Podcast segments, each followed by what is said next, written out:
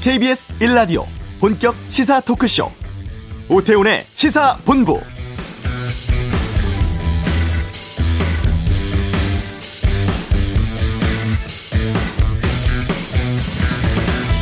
민주당은 오늘 예비 후보 등록 마감합니다. 최문순 강원지사를 시작으로 이낙연 전 대표, 박용진, 이광재, 김두관 의원, 양승조 충남지사까지 여섯 명이 후보 등록 마쳤고 오늘 이재명 지사, 정세균 전 총리, 추미애 전 장관 후보 등록합니다. 총 아홉 명이죠. 야권에서는 윤석열 전 총장이 어제 출마 선언했고 사퇴한 최재형 전 감사원장은 출마를 저울질하고 있습니다. 김동연 전 부총리라든가 안철수 대표의 행보도 주목 대상이죠. 그리고 국민의힘의 유력 주자들도 본격적인 몸풀기에 나섰습니다. 국민의힘은 당박 대권 주자들이 입당을 해서 경선에 참여할지 여부가 당장의 관심사로 떠오르고 있는데요. 내년 3월 치러질 20대 대통령 선거 전 이번 주를 기점으로 사실상 시작되었습니다. 오태훈의 시사본부 대권 후보 인터뷰 오늘부터 좀 시작하겠습니다. 첫 시간으로 잠시 후 이슈에서 국민의힘 유승민 전 의원과 함께하겠습니다. 이어지는 그냥 갈 수 없잖아 코너에서는 내일로 공산당 창당 100년을 맞는 중국 상황 짚어보고 2부 아는 경찰 야산에서 숨진 채 발견된 분당 고3 수험생 사건 또 경찰의 현직 부장검사 압수수색 등에 대해서 살펴보겠습니다. 5차 재난지원금 또 논란되고 있는 캐시백 제도 뉴스 소다에서 정리해드리겠습니다. KBS 라디오 오태훈의 시사본부 지금 시작합니다. 네, 내년 대선이 3월 9일입니다. 한 250여일 정도 남았습니다만 이번 주에 뭐 슈퍼 위크, 골든 위크라고 해서 출마 선언 시작이 되고 있고 250일이면 대한민국에서 정치권 정말 어마어마한 반전이 가능한 시간이기도 합니다. 저희 시사본부에서 대권 주자들 차례로 만나볼 예정인데요. 오늘 첫 시간으로 일찌감치 대선 도전 선언하셨습니다. 유승민 전 의원과 함께하겠습니다. 어서 오십시오. 예, 안녕하십니까 유승민입니다. 예, 좀 어, 이제 레이스가 시작됐다라는 걸 좀 실감하세요? 예, 실감합니다. 민주당에서도 예. 여러 후보들 방금 말씀하신 아홉 분 예. 나오고 우리 야당, 야당 또 야권에서도 많은 후보들이 당 안에 당 밖에 네. 지금 있는 것 같습니다. 예. 뭐 이제부터 레이스가 제대로 시작하는구나 싶습니다. 어. 이렇게 좀 본격적으로 뭔가 시작하게 된다 그러면은 여러 가지 이미지 같은 것들도 관리를 해야 되고 메시지 음. 같은 것들도 다 챙겨봐야 될 것 같은데 네. 최근에는 좀 여러 가지 뭐 브이로그라든가 아니면 유튜브 활동 같은 것들도 많이 하고 여권에서는 지금 뭐 그 부캐라 그래가지고요. 예. 뭐또 다른 캐릭터 하나 만들어서 뭐 이름도 붙이고 뭐 춤도 추고 뭐 이런 것들 많이 하시거든요. 맞습니다. 예. 어떤 활동하세요 요즘에? 저는 뭐 사실 부캐가 없습니다. 네. 뭐 없는 걸 뭐 갑자기 뭐 질문하신다고 일부러 만들 수도 없고 아. 전 사실 그 경제 정책을 연구하던 사람에서 음. 캐리아에서 어 오래 있다가 이제 정치한 지 22년째인데요. 네네. 정치라는 본캐죠, 본캐. 음. 이 본캐 너무 뭐 바쁘다 보니까 네. 부캐 없었는데 사실 젊은 시절에 경제학 공부하면서도 소설을 써보고 싶다는 그런 꿈을 가지고 있었는데 예. 이루지 못했고요. 어. 어, 요즘은 북해, 북해 이제 있으신 분들 어. 보면 굉장히 부러워요. 아, 그래요? 근데 민주당 후보들 같이 뭐 갑자기 선글라스 끼고 네. 가죽 잠바 입고 나와서 뭐 네. 아니면 롤 게임을 한다든지 네. 이런 거 갑자기 만들어낸 거 말고 네. 제가 진짜 하고 싶은 거. 네. 아, 저는 시간이 있고 여유가 있으면 언젠가는 꼭 한번 음. 제가 여행 다니는 거 되게 좋아하는데 네네. 아, 여행 가가 정말 돼보고 어. 싶다. 어. 네, 그런 생각을 갖고 있습니다. 국내도 갈 때 많지만 뉴질랜드의 예, 예. 남섬 북섬 언제 꼭 한번 일주해보고 싶습니다. 아, 뭔가 성과를 이룬 후에 예. 기회가 된다면 기회가 된다면 예. 알겠습니다. 두 번째 도전이시잖아요. 그렇습니다. 그 전과 좀 마음가짐이 달라지십니까? 상황도 좀 많이 바뀌었잖아요. 예. 4년 전에는 사실 정말 조기 대선에서 예. 정말 어떻게 보면 정신없이 바쁘게 음. 어떻게 대선을 치렀는지 모르게 치렀습니다. 네. 특히 4년 전에는 제가 4번, 기호 4번 바른정당 후보로 나와서 네. 굉장히 작은 정당의 후보로서 고생 많이 했습니다. 음. 이번에 제가 이제 그동안 우영곡절을 겪으면서 결국 이제 2번 후보로 도전을 하겠다. 네. 이렇게 됐기 때문에 뭐 2번, 4번이라는 기호 차이도 사실 크고 음. 또 코로나 이후에 저는 대한민국이 네. 코로나 이전의 대한민국하고는 많이 달라지는데 어. 이 달라지는 게 좋은 방향으로 네. 달라지기보다는 네. 그 전에도 있었던 경제가 계속 가라앉는 문제, 일자리가 문, 생기는 문제, 부동산 문제, 또 불평등 같은 게 굉장히 심각해지고 인구 문제는 뭐 세계 최악이고 예. 이런 문제들이 음. 코로나 이후에 저는 더 나쁜 방향으로 갈 가능성이 많기 때문에 어. 좀 다음 대통령 5년 기간 동안 이런 가장 중요한 나라의 문제들을 어떻게 해결해 내느냐. 음. 다음 대통령이 코로나 이후의 문제들을 해결하는 능력. 네. 그게 저는 제일 중요하다. 음. 이런 생각을 갖고 네. 문재인 정부가 제일 실패했던 일자리, 어. 부동산 문제. 네, 네. 그거부터 제대로 해결해 나갈 수 있는 대통령. 어. 그걸 국민들께서 원하시는 거 아니냐. 네. 이런 생각을 해봅니다. 알겠습니다. 유승민 의원이라고 하면 뭐 경제 당연히 떠오르고 네. 뭐 따뜻한 보수라든가 네. 복지라든가 이런 네. 부분들이 많이 좀 떠오르곤 있는데 저희 지난 4.7 보궐선거 앞두고 이제 모셔서 인터뷰를 맞습니다. 했던 기억이 납니다. 예. 그리고 나서 국민의힘의 상황이 상당히 많이 바뀌었잖아요. 예. 지금의 이 위치 상황은 어떻게 보고 계세요? 저는 국민의힘이 지난 서울시장 보궐선거 그리고 이준석 당대표의 당선 네. 이러면서 어 2030 젊은 세대한테 음. 이제까지 수십 년 우리 당 역사상 한 번도 받아본 적이 없는 지지를 받고 있습니다. 네. 그분들이 그만큼 저는 2030 세대는 거의 중도층이라고 생각하는데요. 음. 어 그분들이 그만큼 국민의힘 지금 야권에 그 거는 기대가 높다고 보고 특히 이준석 당대표 체제가 보여주는 네. 상징하는 그 변화들 있지 않습니까? 아. 아, 저는 그게 굉장히 좋은 방향으로 보고 있습니다. 예. 제가 사실 어, 보수 정당에서 정치를 시작해서 22년째인데 저는 이 당 안에서 특히 저희들이 여당 때 제가 개혁 보수라는 말로 어, 낡은 보수 정치 버리자. 예. 어, 정말 새로운 변화, 문제 해결을 해내고 개혁적으로 꼭 필요한 나라에 필요한 개혁을 해내고 그다음에 보수라는 게 이게 헌법에 정말 다양한 가치들이 있는데 음. 그런 다양한 가치들을 다 지킬 수 있는 그런 보수가 되자라고 아, 동지들하고 네. 이야기를 했고 그것 때문에 바른 정당을 했었고요. 음. 근데 이준석 당대표 체제라는 게 이제 그런 결실을 네. 이제 하나씩 하나씩 맺어가는 것 같아서 어. 아, 그동안 아, 이 보수 정당에서 나름대로 변화와 혁신을 일관되게 주장하면서 외쳐왔던 그런 노력들 아. 그게 이제 완전히 의미가 없었던 게 아니구나 아, 예, 예. 이런 결실을 보게 돼서 굉장히 기쁩니다. 그래서 좀 여쭤볼까 하는데 네. 이준석 대표가 이제 대표 출마하면서 여러 가지 얘기 나올 때 네. 유승민 의원님 이름이 상당히 연관되게 거론이 됐었잖아요. 예, 연관의였죠. 예, 예. 그리고 나서 그것 때문에 공격도 많이 받았고 예. 또 이준석 대표가 되면 유승민 의원이 뜰 거다, 뭐 밀어줄 거다 이런 얘기 있거든요. 예. 어떻습니까? 이준석 당 대표는 당 대표가 됐기 때문에 네.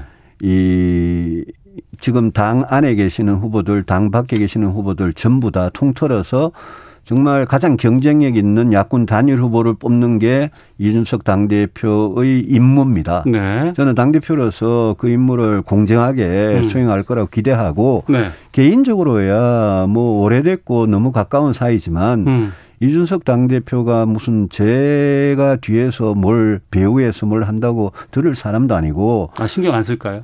아, 당대표로서 그 일만 열심히 할 겁니다. 아, 그래요? 예, 그럼요. 제가 아는 이준석 대표는 그리 할 거고 저는 음. 대선 후보이기 때문에 네. 저는 대선 후보로서 제 갈 길을 가는 거고 음. 이준석 대표는 당대표 역할 공정하게 하면 되고 당대표 되고 난 다음에 전화 통화 한 번 안 했고 네. 얼굴 본 것도 어제 어. 제2연평해전 19주년 기념식에서 예, 예. 평택 2함대 네네. 제가 매년 가는 행사인데 어. 거기에 이제 당 대표로서 왔습니다. 네네. 그래서 제가 깍듯하게 어. 대표로 모셨습니다. 알겠습니다. 대통령이 되기 위해서는 시대 정신이 있어야 되고 예. 그것을 정말 잘 봐야 된다는 얘기를 예. 참 많이 들었습니다. 유승민 의원께서 보시는 지금의 시대 정신은 어떤 겁니까? 저는 두 가지를 생각합니다. 예. 저는 경제 성장이 굉장히 중요한 시대라고 생각을 하고요. 네. 모든 우리 일자리 문제 여러 가지 복잡한 민생 문제가 저는 성장에서 그 음. 힘이 음. 나온다고 생각하고 네.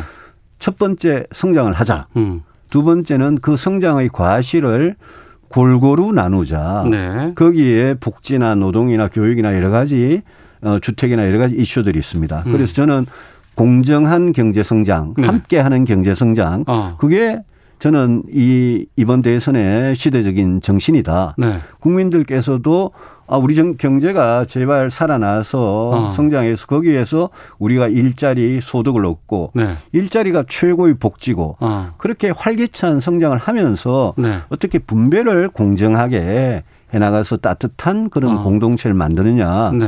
저는 그런 걸 만들어 달라는 게 우리 어. 국민들의 염원 아니냐. 예. 저는 그렇게 파악하고 있습니다.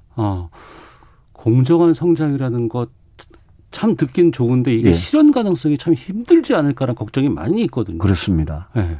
저는 공정이라는 게 예. 법적인 절차적인 그런 공정은 굉장히 좁은 의미의 공정이고요. 예. 그거는 뭐 판검사님들이 판검사님들이 하시는 거고 어. 공정의 대부분의 이슈는 네. 경, 경제에 있습니다. 네. 예컨대 정규직과 비정규직의 차별, 어, 예. 취업자와 실업자 사이의 문제, 음. 그다음에 직장 안에서 여러 가지 차별들, 주택 때문에 미친 집값, 미친 전월세 때문에 발생하는 자산의 불평등 문제, 예. 예. 뭐 주식 투자, 가상화폐 이런 게 모든 게 경제거든요. 예, 예. 그래서 제가 이야기하는 공정한 성장이라는 거는 어. 일단 기본적으로 경제가 우리 경제가 지금 90년대 이후에 지금 30여 년간 계속 추락하는 추세인데 음. 이거를 한번 다시 일으키는 대통령이 나와야 됩니다. 네. 출발선이 그거고요. 음. 경제 성장을 하되 과거와 같이 기득권, 재벌 대기업, 소수의 부유층 그분들한테만 과실이 돌아가는 그런 성장이 아니라 네. 함께하는 나누면서 커가는 음. 그런 경제 성장을 하려면 네. 그러면 성장의 과실을 분배하는 복지제도나 음. 그런 게 굉장히 따뜻한 공동체를 만들어 나가는데 도움이 되는 방향으로 가야 되거든요. 네. 그래서 저는 그게 어렵다, 어렵다는 건 압니다. 음. 그리고 거기에는 굉장히 고통스러운 지금 민주당 후보들이 이야기하는 달콤한 돈 퍼주기 그런 달콤한 포퓰리즘이 아니라 네. 고통스러운 개혁이 음. 동반돼야 되는 거 저는 잘 알고 있기 때문에 제가 이야기하는 예컨대 무슨 노동개혁이나 이런 부분들은 정말 네. 국민들한테 아, 우리 경제가, 우리나라가 정말 잘 되기 위해서는 이런 개혁이 꼭 필요합니다. 라고 설득하고 음. 그런 대통령이 되고 싶습니다. 그러면 좀 그 좁혀봐서요. 네. 어제 이제 2차 추경 규모가 좀 나왔어요. 33조 원. 예. 거기다가 좀 세이브되는 것 해서 한 36조 원이라고 예. 하고 재난지원금은 이제 한 하위 소득 80%에게 지급한다는 쪽으로 지금 나왔는데 예. 이거 어떻게 평가하십니까? 지금요 돈이 많이 풀렸거든요. 예. 돈이 많이 풀려가지고 한국은행에서는 앞으로 금리를 인상한다고 분명히 밝히지 않았습니까? 네. 그런데 한국은행에서 이 통화 정책은 통화량을 이렇게 좀 쪼이면서 금리를 인상한다고 이러는데 지금 정부가 맡고 있는 재정 정책 네. 거기에서는 미래 세대한테 빚을 떠넘기면서까지 무리하게 돈 풀기를 계속했거든요. 어. 지금도 방금 말씀하신 추경을 가지고 네. 2차 충격을 가지고 5차 재난지원금을 예. 전 국민한테 드리느냐 80%한테 드리느냐 이걸 가지고 민주당과 청와대 기재부가 서로 그것만 가지고 이야기를 하고 있는데 네. 저는 재정을 가지고 하는 거는 정말 국가의 도움이 이 코로나 상황에서 꼭 필요한 분들 저소득층이나 자영업자나 음. 저소, 이 자영업자들이나 이분들한테 손실 보상하는 문제도 지금 헌법 정신에 맞춰서 그대로 되고 있지 않거든요. 네네. 그렇게 꼭 필요한 지출에만 재정을 하되 어. 이제는 정부가 어 정말 이 뭐라 그럴까요? 우리 경제의 그 리스크 요인들이 있습니다. 음. 가계부채, 국가 채무, 어, 주택 문제 네. 이런 문제가 거의 시한폭탄과 같이 있기 때문에 음. 그런 리스크 관리를 해나가면서 해야지 네. 이 정부는 임기 말까지 음. 전 국민한테 그냥 돈 풀기만 열심히 하는 네. 저는 그거는 선거를 앞둔 매표 행위라고 생각하고 음. 이재명 지사 이야기하는 기본소득도 그런 건데요. 그런 정책들은 잘못됐다라고 생각합니다. 알겠습니다. 대권 경쟁 당내 이제 상황도 좀 짚어보겠습니다. 네. 죄송합니다만 국민의힘의 유력 주자들보다는 네. 당 밖에 있는 분들이 상당히 지금 관심이 집중되고 있습니다. 이 상황 어떻게 보고, 보고 계신지도 궁금하고 그러면 네. 범야권에서 이제 단일 후보가 나와야 승산이 있기 때문에 예. 그 작업들이 갈 텐데 예. 어떻게 해야 된다고 보세요? 우선 그 범야권 단일 후보를 만들어야 된다. 예. 그거는 뭐 저도 오래전부터 이야기해 예. 오던 거고 저는 당 밖에 있던 당 밖에 계시는 후보들이든 당 안이든 그 야권 후보 단일화라는 그 큰 명제에 대해서는 거부할 수 없다고 생각합니다. 누구도. 예. 네. 어, 당 안의 후보들이 약하지 않느냐. 음. 저는 조금 그런 생각이 있습니다. 이 제가 제가 처음에 정치했을 때 야당 때는 김대중 노무현 정부 때 그때는 정말 정말 정권 교체를 하는 게 그냥 그거 자체가 정인 줄 알았는데 음. 제가 여당을 해보니까 예.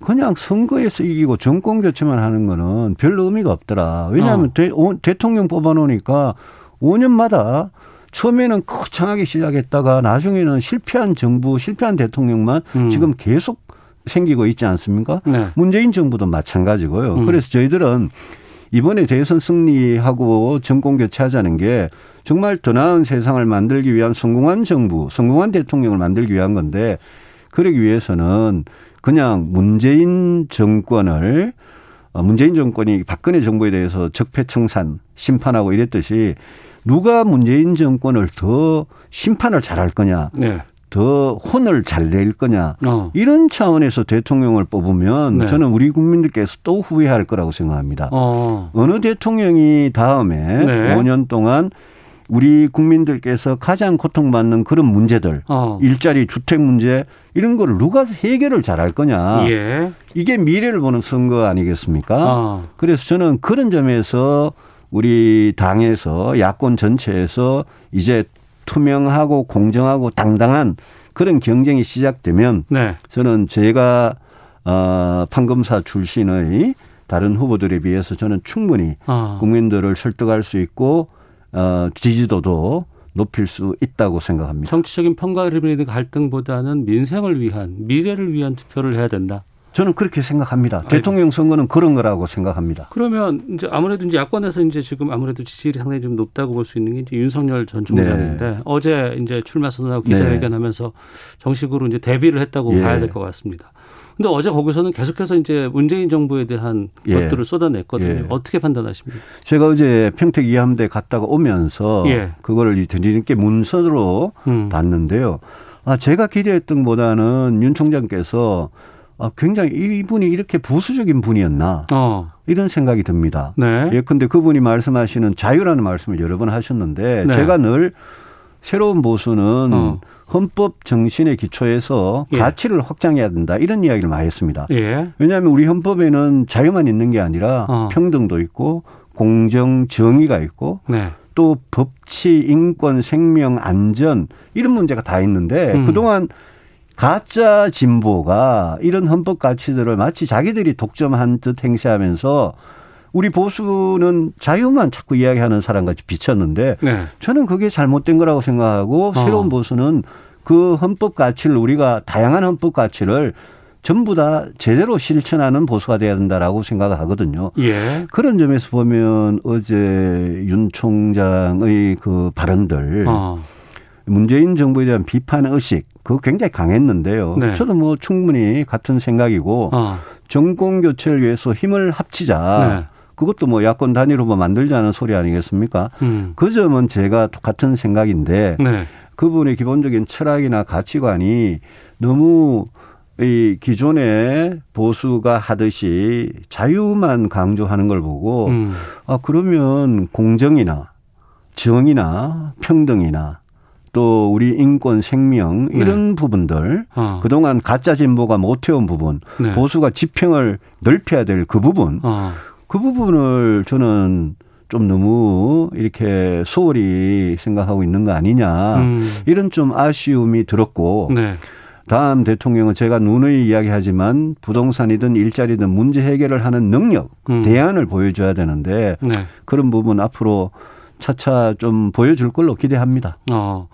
스펙트럼이 너무 넓어지다 보니까 예. 사람들도 이제 많아지고 오히려 이게 좀 하나로 모아질 수 있는 끝까지 갈 수 있을까? 갈등이 더 부각되지는 않을까라는 우려에 대해서는 어떻게 판단하세요?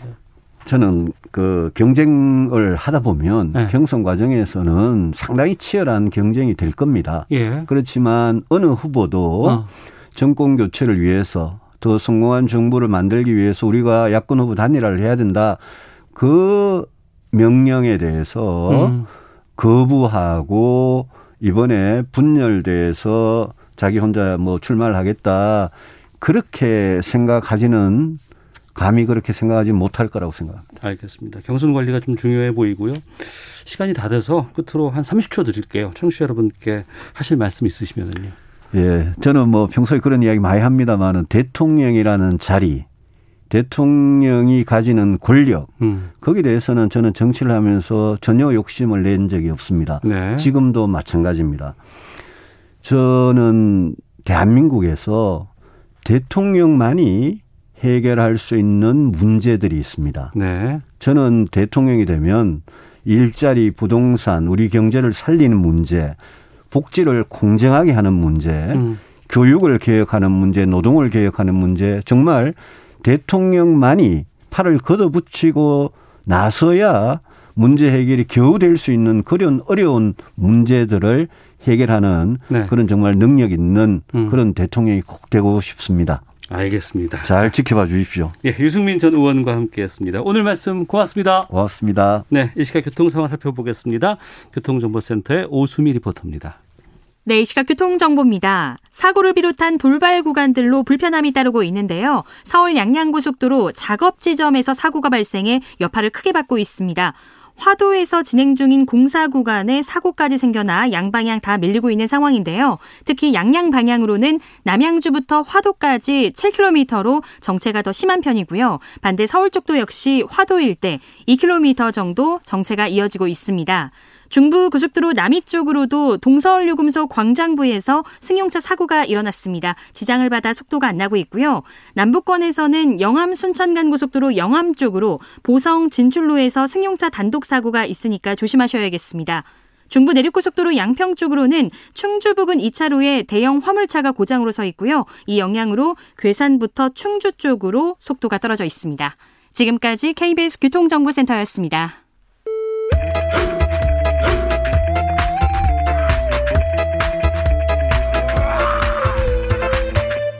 오태우래 시사 본부. 네, 그냥 지나칠 수 없는 이슈를 다뤄봅니다. 그냥 갈 수 없잖아. 창당 100주년 홍색으로 뒤덮인 중국은 지금 이 주제로 이종근 시사평론가와 함께합니다. 어서 오세요. 네, 안녕하십니까? 예. 내일 7월 1일이 중국 공산당 창당 100주년 되는 날이라고 하는데 네네.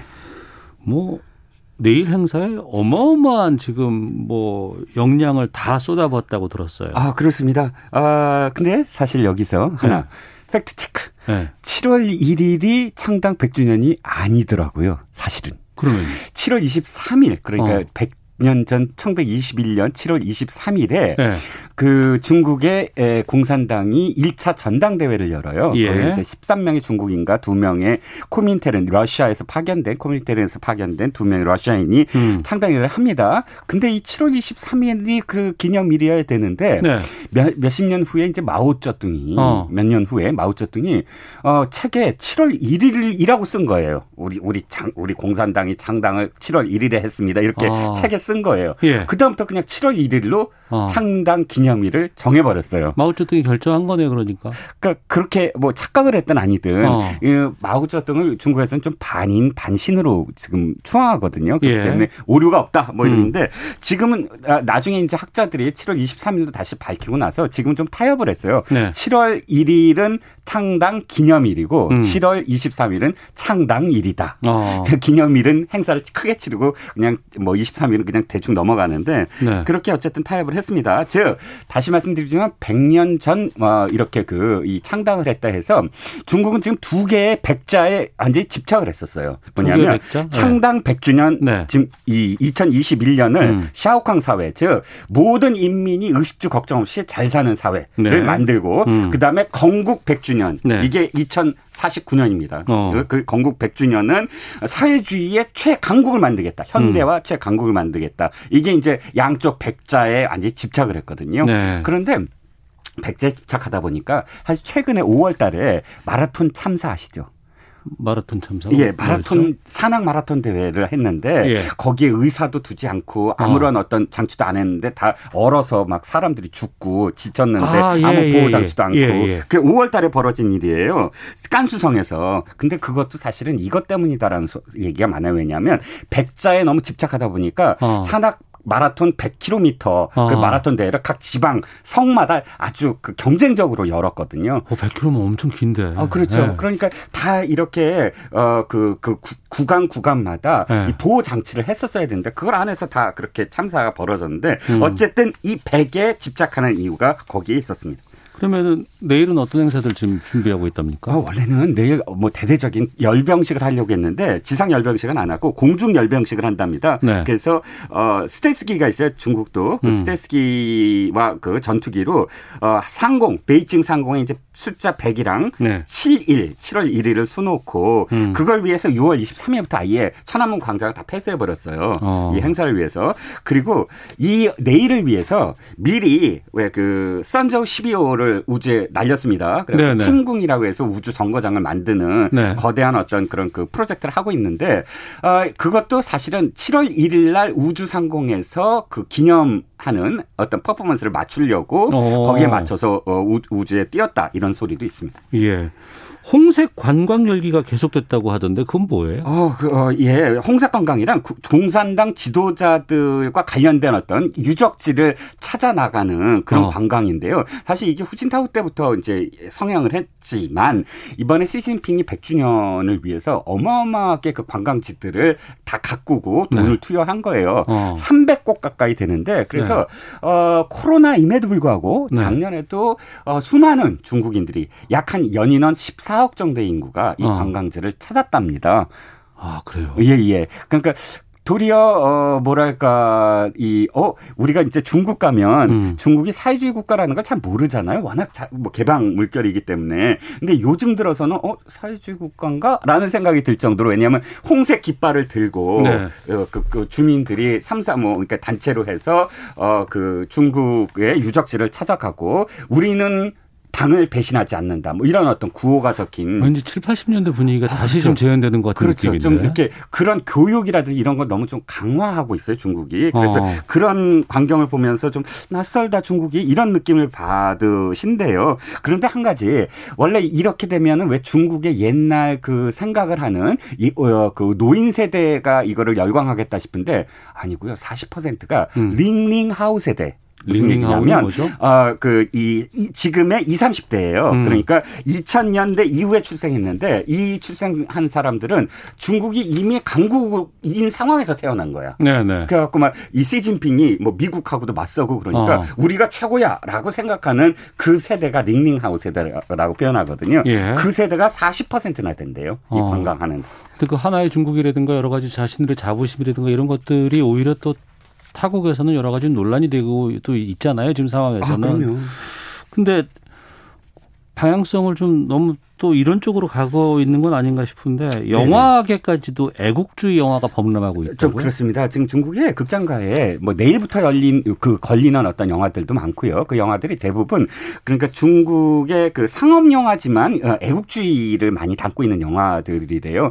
대표적인 게 장진호라고 음. 우리나라 어, 그 한국 전쟁 당시에 네. 중국이 어, 어마어마한 어, 인력으로 이 미 해병 일사단을 포위해서 음. 어 17. 7일 동안 어, 압박을 가했는데 어쨌든 역사적으로는 그래서 탈출은 해요. 네. 일사단이 음. 하지만 이 장진호성 어, 전투를 가장 큰 승리라고 보거든요. 중국은 네. 그래서 자그마치 2,200억 원을 투입하고 중국에서 가장 스타 감독 3명을 투입을 해서 음. 만든 이 장진호라는 영화를 올린답니다. 그러니까 애국주의 영화의 한국 전쟁을 이용했다는 거 아니에요? 그렇죠. 네네. 한국 전쟁에 참전을 한 마오쩌둥의 아들과 관련해 네. 볶음밥을 역사에서 지운다는 건 뭐, 뭔 내용이에요, 이건? 이게, 이게요. 예. 사실은 이제 그건 아시잖아요. 마오쩌둥의 아들이 한국전쟁에 참전해서 사망을 하잖아요. 네. 그런데 이제 그 역, 이 중국의 역사는 그렇게 기술을 하고 있어요. 음. 즉, 마오쩌둥의 아들 마오앙인이, 마오안인이 네. 그 계란 볶음밥을 먹다가 사실 폭격을 맞았다. 자신의 음. 위치가 노출이 돼서 네. 그건 중국의 역사가 기술하고 있거든요. 네. 그런데 이번에 그거 바꾸는 거예요. 이거는 누군가가 희화하기 위해서 만든 헛소문이다. 어. 그는 어, 계란 볶음밥을 먹다가 죽은 것이 아니라 네. 아 이이 이, 저기 이, 이 군사적으로 미국이 이 마오 아닝을 죽이기 위해서 일부러 음. 어그 이 정보를 빼가갖고 일부러 죽인 것이다. 즉 영웅적인 어떤 희생이었는데 그거를 그러니까 밥 먹다 죽은 게 아니고 아. 그 전쟁 열심히 하려고 하다가 죽었다, 죽었다. 이렇게 예. 다 바꾼다는 예, 거 아니에요? 역사 연구소에서 그것을 바꿨다는 겁니다. 어, 알겠습니다. 아무래도 뭐 100년이라고 하고 또 지금 중국이 미중 간의 갈등에서 상당히 지금 여러 가지 상황들로 나와 있기 때문에 네. 이제 다른 서방 언론들도 이제 계속해서 보도들을 지금 하고 있는데 그렇습니다. 시진핑 대관식이라는 얘기가 계속해서 지금 등장한다는데. 그렇죠. 이게 어, 중국은 사실 사회주의 국가면서도 1인 독재 체제는 아니거든요. 네. 사실 마오 공산당이 마오, 다 하는 거 아니에요? 어, 그렇죠. 그런데 네. 또 이렇게 좋게 해석을 하면 어, 이, 이 중국의 정권 언제나 바뀌어요. 연임만 가능해요. 음. 수수 주석은 그래서 네. 10년마다 한 번씩 바뀌게 돼 있어요. 네. 그리고 엘리트들이 경쟁을 해서 사실 그 이 주석을 뽑는 음. 그런 음. 어떤 어, 상황이거든요. 네. 그런데 시진핑은 그 헌법을 바꿨어요. 그래서 음. 22년이 예, 저 연임이거든요. 네. 근데 다시 할 수 있게끔 어. 2018년에 그걸 바꿨어요. 예. 그리고 어 여러 가지 어떤 그런 그 이 직위들을 한꺼번에 자기가 다 가져버렸어요. 음. 그래서 거의 황제 대관식이 될 거다 내일. 네. 뭐 그런 것을 선포하는 그러니까 내일 여러 가지 행사지만 어, 가장 주목한 건 시진핑이 연설天安문 광장 연설에서 무엇을 얘기할까 어. 그걸 굉장히 지금 서방 언론들이 주목하고 있거든요. 네. 어떤 것을 선언할 것이냐. 어. 자기의 어떤 연임이라든지 이런 부분도 어, 거기에 포함될 거다. 그래서 황제 대관식이 될 거다. 이렇게 지금 어, 비판적인 시각으로 바라보고 있는 거죠. 장기 집권으로 갈 수도 있다 이렇게 생각이 될 수도 있고 어, 장기 집권은 지금 거의 뭐 확실시 되는데 다만 어. 내일을 기점으로 어떠한 선언을 할 것이냐 네. 이게 지금 어, 관건이라는 겁니다. 음 알겠습니다. 이런 분위기 속에서 그 동남아에서 여러 가지 반중국 분위기가 좀 고조되고 있다고 하던데. 네, 그렇습니다. 어, 아까 말씀을 하셨지만 어, 중국의 외교가 바뀌었어요. 음. 어떻게 표현하냐면 전낭 외교라고 해서 바로 저 늑대의 외교. 즉 지금까지 중국은 화평국이라고 해서 다른 네. 나라랑 다투지 않고 잘 살겠다. 어. 후진타오가 어, 표현한 건데 네. 지금은 중국몽이거든요. 대국굴기. 우리는 이미 크게 일어섰다. 그래서 음. 외교관들이 우리 힘세. 니는 우리 말 들어야 돼. 아, 그렇죠. 이런 분위기인 거 그렇죠. 아니에요? 그렇죠. 외교관들이 네. 적극적으로 타국에 대해서 간섭을 하고 공격적으로 말을 하는 거예요. 네. 아까 링링하우 세대가 그래서 그런 느낌이 많아서 음. 태국에서 벌어진 일인데요. 태국에서 어한 유명 모델이 어 이게 지금 어 코로나 19가 우한에서 벌어진 것 같다라는 네. 글을 올렸을 때 중국의 네티즌들이 맹폭을 간 거예요. 어. 그거를 태국의 네티즌들이 어 이래서는 안 된다 하고 네. 방어를 하기 시작했고 여기에 홍콩, 대만 음. 이 3국이 한국의 네티즌들이 함께 그 뜻을 같이 했어요. 근데 네. 이 3국이 밀크티를 함께 먹는다고 해서 음. 이걸 밀크티 동맹이라고 부르는데 네. 중국 당국은 최근에 밀크티 동맹의 배후가 한류다. 음. 한류를 통해서 이들은 뭐 연합하고 있다. 그래갖고 괜히 또 한류를 여기다 끌어붙이는 네. 그런 상황입니다. 네. 지금 중국 상황에 대해서 뭐 인권 얘기들 많이 우리가 다루곤 하는데 지금 홍콩의 문제로 좀 넘어가 보겠습니다. 지금 반중 언론 없애버리고 막 야당까지 해산을 하고 있다면서요. 네, 그렇습니다. 이제 신민주 동맹이라는 야당인데요. 어, 지난 26일 어, 해산을 발표했습니다. 우리가 빈과일보라고 해서 예, 그 예. 그 반중 언론이 어, 폐간을 한 거 가슴 음. 아프게 음. 지켜봤는데 이젠 당까지 해산을 하고 어, 한 언론이 이렇게 표현했다고요. 우리는 이제 문자 옥이다. 문자의 지옥이다. 이건 뭐냐면 중국의 황제들이 이 지식인들을 탄압하는 어떤 것을 음. 문자 옥이라고 하는데 그런 시대에 왔다라고 어, 이야기를 하고 있습니다. 예. 지난번에도 홍콩 말씀을 드렸지만 홍콩의 앞날이 참 좀 암울해 보입니다. 음. 개방을 통해서 중국이 많이 성장을 하고 많이 일어서곤 했습니다만 다시 또 이런 체제로 좀 회귀하는 건 아닌가라는 두려움이 좀 들기도 하고 걱정도 되는데 이종훈 시사평론가와 함께했습니다. 고맙습니다. 네, 감사합니다. 예, 잠시 이후 아는 경찰 준비돼 있고요. 뉴스 쏘다 신용카드 캐시백 소비 지원금에 대해서 알아보겠습니다.